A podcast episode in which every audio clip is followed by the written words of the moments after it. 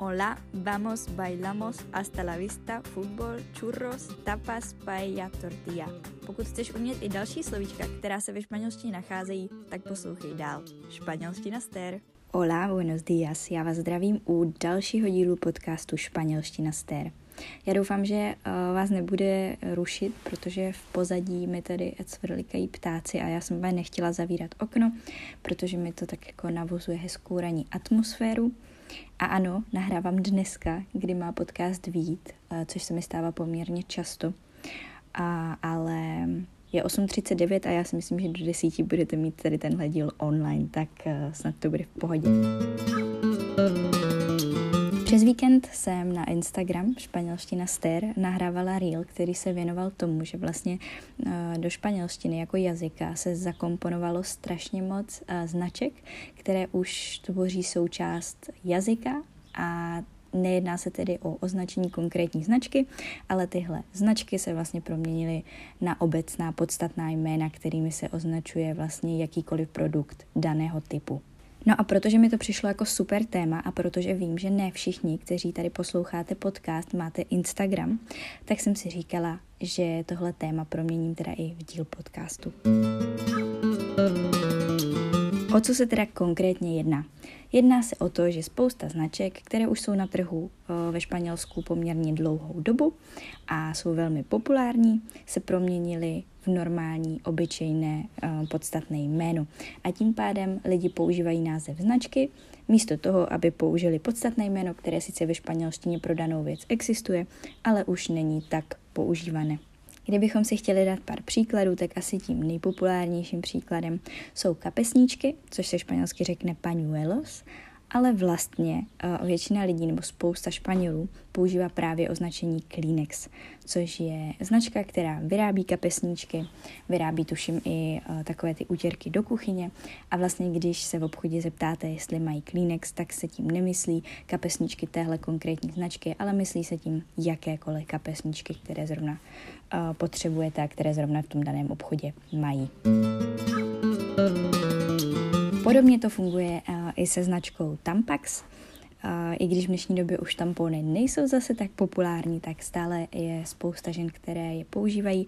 Ve Španělsku si myslím, že ještě možná víc než třeba v naší části Evropy, kde jsme poněkud víc třeba ekologičtí, myslím tím třeba Německo, ne úplně asi Česko, ale myslím si, že třeba v Německu, potom v těch severských státech a podobně, už se zase tam pohody tak nepoužívají. Každopádně ve Španělsku jsou stále poměrně zažité a pokud po někom uh, budete chtít uh, holky v nějaké velmi uh, nepříjemné situaci, kdy zjistíte, že dorazila jahodová sezóna a dostali jste menstruaci, budete chtít po nějaké španělsce tampon, tak se vám může stát, že vlastně slovíčko tampon uh, vůbec uh, nebude brát v potaz a zeptá se, vám, zeptá se vás, jestli uh, teda potřebujete Tampax, což je jedna ze značek, podobně jako třeba OB tampony, ale tady tahle je právě ta nejpopulárnější ve Španělsku a proměnila se pro klasické označení tamponu.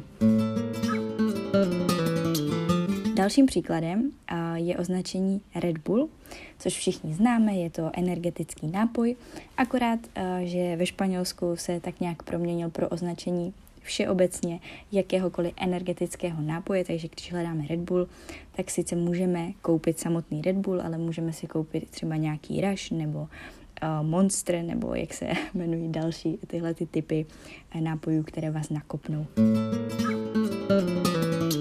Další slovíčko, které se hodí hlavně pro uh, ženskou část posluchačů, tak uh, je teda Rimmel, což všichni víme, že je značka, která vyrábí kosmetické produkty. Myslím si, že teda vyrábí i víc věcí než jenom řasenky. Každopádně slovíčko El Rimmel se ve španělštině používá pro běžné označení řasenky. I když teda samozřejmě existuje i označení La Mascara, což by bylo to původní podstatné jméno, které se používalo před příchodem Rimmelu. Dalším příkladem je označení Actimel. Určitě si pamatujete, myslím si, že v dnešní době už zase tak populární není, ale jak když jsem byla menší, tak jsem strašně chtěla ráno pít Actimel a bylo to takové jako fancy a vlastně vůbec nevím, proč se mi to líbilo a v dnešní době už bych ho ani pít nemohla vzhledem k mojí alergii na laktozu.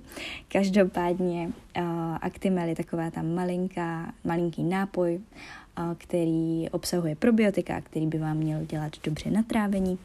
A právě tady tím označením se teda ve španělštině mm, myslí jakýkoliv probiotický nápoj, může to být třeba i nějaký druh kefíru, cokoliv, co vám takhle má pomoct s trávením, takže není to pouze Actimel jako značka.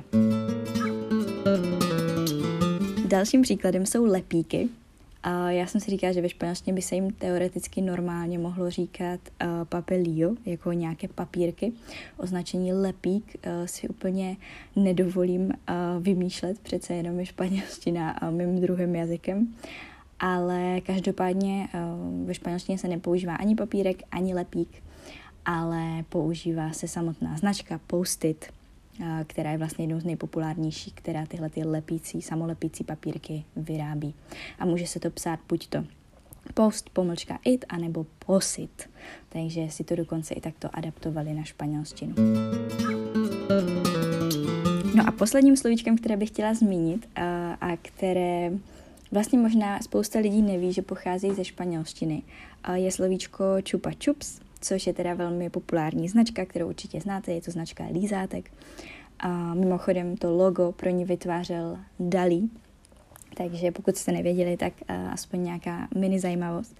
A označením Chupa Chups se tedy ve španělštině neoznačují pouze lízátka tady téhle dané značky, ale označují se tím jakákoliv lízátka. Takže když řeknete, že si chcete jít koupit lízátko, tak můžete automaticky říct, že si jdete koupit Chupa Chups, ale všichni tím chápou, že jdete pro jakékoliv lízátko, nemusíte hledat tu konkrétní značku. I když opět existuje nám uh, proto normální podstatné jméno a tím je La Piruleta, která má všeobecně označovat uh, lízátka. Tak já doufám, že se vám epizoda líbila a že jste se dozvěděli něco nového. Mně tohle téma přijde strašně zajímavé a přijde mi, že uh, moc jiných jazyků tohle úplně nemá. Vlastně španělština je v tomhle docela originální, že takhle převzala názvy značek jako uh, obecná podstatná jména.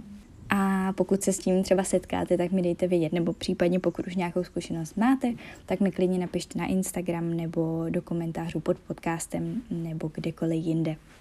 Tak se mějte krásně a uslyšíme se zase v pátek s další epizodou.